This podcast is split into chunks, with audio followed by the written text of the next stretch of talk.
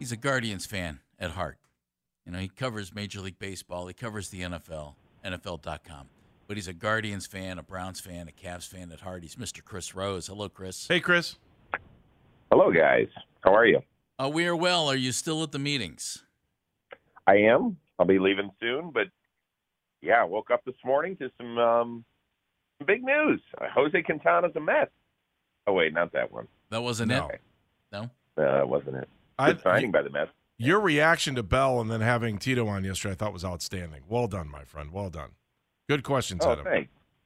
But yeah, I mean, he you know he was limited because it's just a report at this point and not thoroughly done, so he couldn't talk. You know, specifically about Josh Bell. Those are the rules. Um, but I think it's a good pickup for us.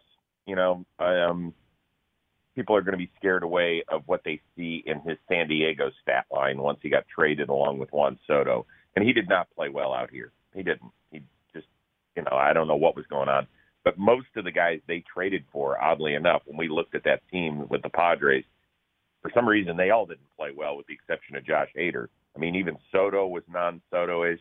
Brandon Drury didn't play well, and Josh Bell didn't play well. But with all that being said, he did win a Silver Slugger last year in the National League as a DH, and um, he is, in my opinion, significantly better than what we put out there um, at first base. Certainly from a right-handed swinging standpoint. Unfortunately, Owen Miller just didn't cut it after the first month or so.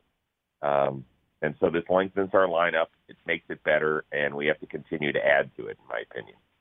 So when you were talking to Tito yesterday, I mean, like I know he couldn't talk about it, but what was the body language vibe you were? get- I mean, he's got to be pumped, right? Yeah, totally. I mean, you're Okay. talking about throwing a guy that is a, um, you know, has a solid OPS. Um, he's a switch hitter, so that's nice. It helps his lineup configuration. Um, you know, it can get Josh Naylor off his feet. Uh, it'll be interesting to see what they do with him. So it just it, it you know continues to add to a team that you know won 90 plus games and pushed the Yankees to five games in the divisional round. Chris, the reports are it's a two-year deal, but a sec- the second year is an option for the player for Josh Bell. I don't mind that Yeah. at all. I, I'd love to have a very motivated Josh Bell playing first base and playing DH for the Guardians this year. Yeah, I mean, what it means is, I mean, I think this is smart um, finances by baseball players and their agents, right? If you, um, I mean, he's guaranteed to make a minimum of thirty-three million dollars over the next two years, guaranteed, right? If he has a crappy year, if he two thirty-five with thirteen homers, he's coming back to Cleveland for, you know, to finish out that two-year contract. And if he lights it up can go be a free agent at age 31 again and maybe get a three year deal this time or something like that. So it's smart for them.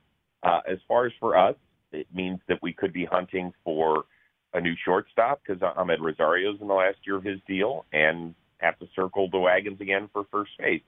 And at the very least, it gives us another year to have guys develop in the minor leagues if we have anybody that is close to either of those positions. And we certainly know that we have an abundance of talent in middle infield. Are you hearing any rumblings or any any names attached to Guardians moves down the road here? When winter Well, meetings or even less? so? something you want to pay attention to today. It's within the last hour. There's been a report that the St. Louis Cardinals are very close to signing Willson Contreras, who has spent you know the last six years on the north side of Chicago.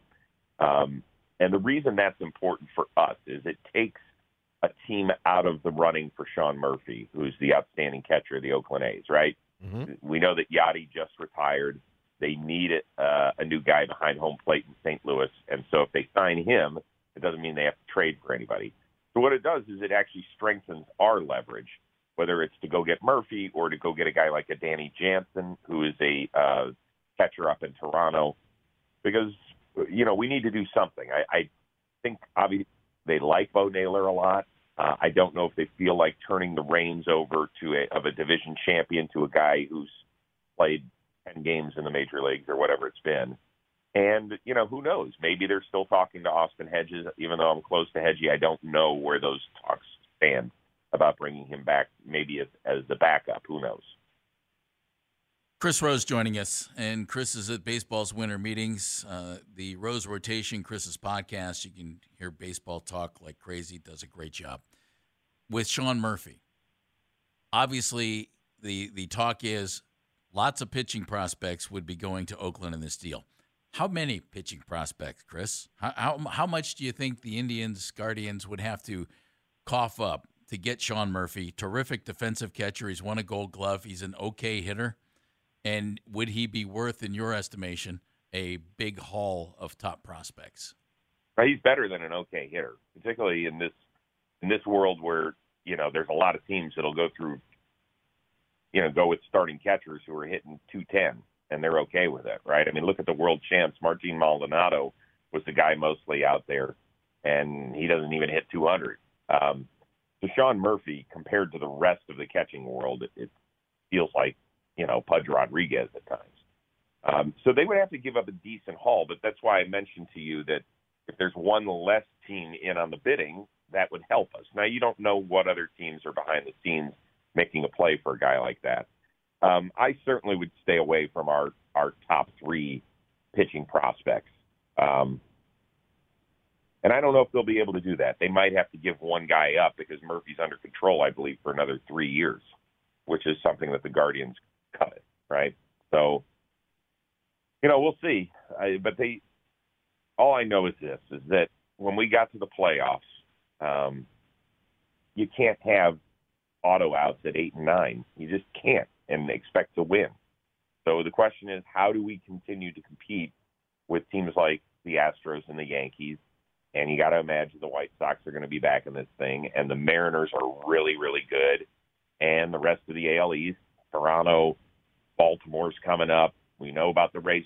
If you're going to, if you want to get better, you have to improve in certain areas. So that means sometimes giving up a piece you don't want to. Let's switch gears over to the NFL. You want you know talk about Yep. Deshaun Murphy. Let's talk about the other Deshaun, Deshaun Watson, and what you thought about what he was able to do for the Browns on Sunday. Well, obviously, we're strictly talking about the football side of things here. Correct. It was a rough walk. Um, I don't. I, I don't think I heard Kevin Stefanski talk about why he threw. I, I thought he was throwing split finger fastballs. Like, what were there five passes that hit the dirt, if you will, the carpet, whatever? And and I a, mean, I and a couple more that were actually low and caught, Chris. yeah, I just I. I mean, I know that I, I expected serious rust after 700 days, right? But there were times where like it, was, it looked like football tryouts out there. It was brutal. Um, you know, I think we're we're thankful that we were playing a homecoming game, even though we were on the road. That's a fair team. Oh, Um. That's great. So you know that's good. I mean, our defense played great. Couple scores there.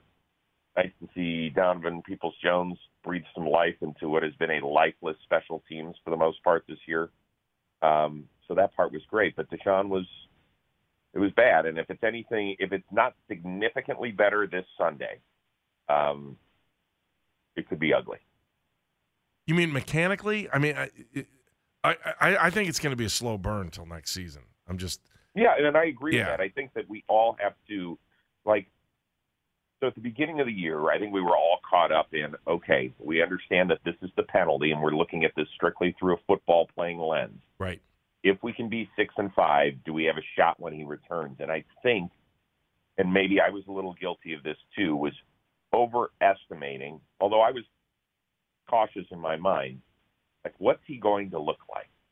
And particularly with the way that Jacoby Brissett played through 11 games. I mean, he played great football for the most part, really outstanding football, and in my opinion, earned himself a nice, nice contract somewhere, um, and the ability to start somewhere next year too. Like, do we think that Deshaun by the end of this year is even going to reach Jacoby type levels with his football play? I I hope so. Um, I would be willing to take whatever record it is as long as he continues to progress and feel more comfortable and get used to this system and all that sort of stuff so that he has almost like a six game exhibition season under his belt. And I know it's weird to talk about that because Browns are five and seven. We've seen weird things happen over the last five games of a regular season before where you don't think there are teams that can get in and they end up getting in. But you know, I'll be really interested to see how it how it plays out. Chris Rose is joining us, and uh, the Bengals coming up. Here you go. Things are rolling. Like it with uh, with Baker Mayfield now coming to your town. What do you think's Yeah. going to happen there? Uh, obviously, the Rams need a quarterback for the next five games. Yeah, I mean, I think that's just a little bit because uh, Wolford's been banged up. He missed the game. You know, they started Bryce uh, in Kansas City, so I think they just needed another arm. You know, they know that they know that Stafford's coming back. I, I think that unfortunately Baker's career is a little bit at a crossroads. Right? Um, Yes. he was not good in Carolina. I think next year he goes in and and you know he wants a chance to compete for a starting job. I just I don't know if I don't know where that happens to be honest with you, because I don't none of us know what happens behind the scenes. And Steve Wilks on his way out, the the new the interim coach down there in Carolina, said, "Listen, Baker was nothing but great here, even when we replaced him with Sam Darnold most recently." So, you know, uh, I- hope that bodes well for him because if you're competing for a job and you don't get it, you can't be the guy that is bitching and moaning because that's teams don't have a have patience for that. You know, they don't like listening to their stars complain, let alone guys who think they should be playing and aren't. Those guys end up out the door. So I think he's at a real interesting spot in his career. I'm curious to see. Does a guy get picked up on waivers on Tuesday and play on Thursday? Sure sounds like he'll be no, out on the. no, no, well, no, no, no. All no, the readings, No, They, everything you read says that he might be out on the field a little bit tomorrow. I'd, I'd find that fascinating. I, I wouldn't believe that. I- Like I said, unless their backup quarterback that I haven't read, like I've been obviously underwater in the baseball world here for the last 72 hours, but unless Wolford's hurt, why would they? They love that guy. They, Sean McVay loves that guy. Remember, he, he started him over Jared Goff in a road playoff game a couple of years ago up in Seattle. That's who they rode with, even Mhm. though Goff was healthy enough to play. They ended up having to play with it um, because he got hurt. Walford got hurt, but I mean, they're not bringing Baker and being like, "Oh, guys, we got Baker Mayfield." Look, that's not this. Aaron Judge bet on himself and won big. Yep, Congratulations to him. What what'd you think when you saw those numbers? Um, I was the thing I was most not about the finishing deal with the Yankees. The thing I was most surprised to hear is that the Padres had offered four hundred million. I mean, they are just going crazy. They offered Trea Turner forty million more than he ended up taking with the Phillies. So to me, I think the Padres are kind of an interesting sidebar to this. Um, you know, the thing being around here the last couple of days about hearing the relationship between Buck, Judge and the front office, that it hasn't been great.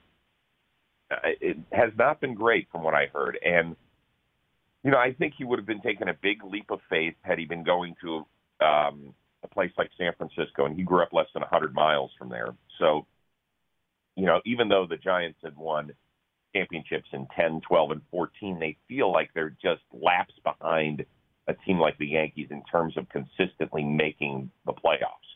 And I do believe that that's important to Aaron Judge, right? We know the money's important, but if the money is close to being equal, then why wouldn't he stay in a place that he is loved, adored, has a chance to be the captain, has a chance to be in Monument Park, and has a chance to be in the playoffs every year? I mean, I know we don't like the Yankees, but facts are facts. Is that very rarely do they end up missing the playoffs.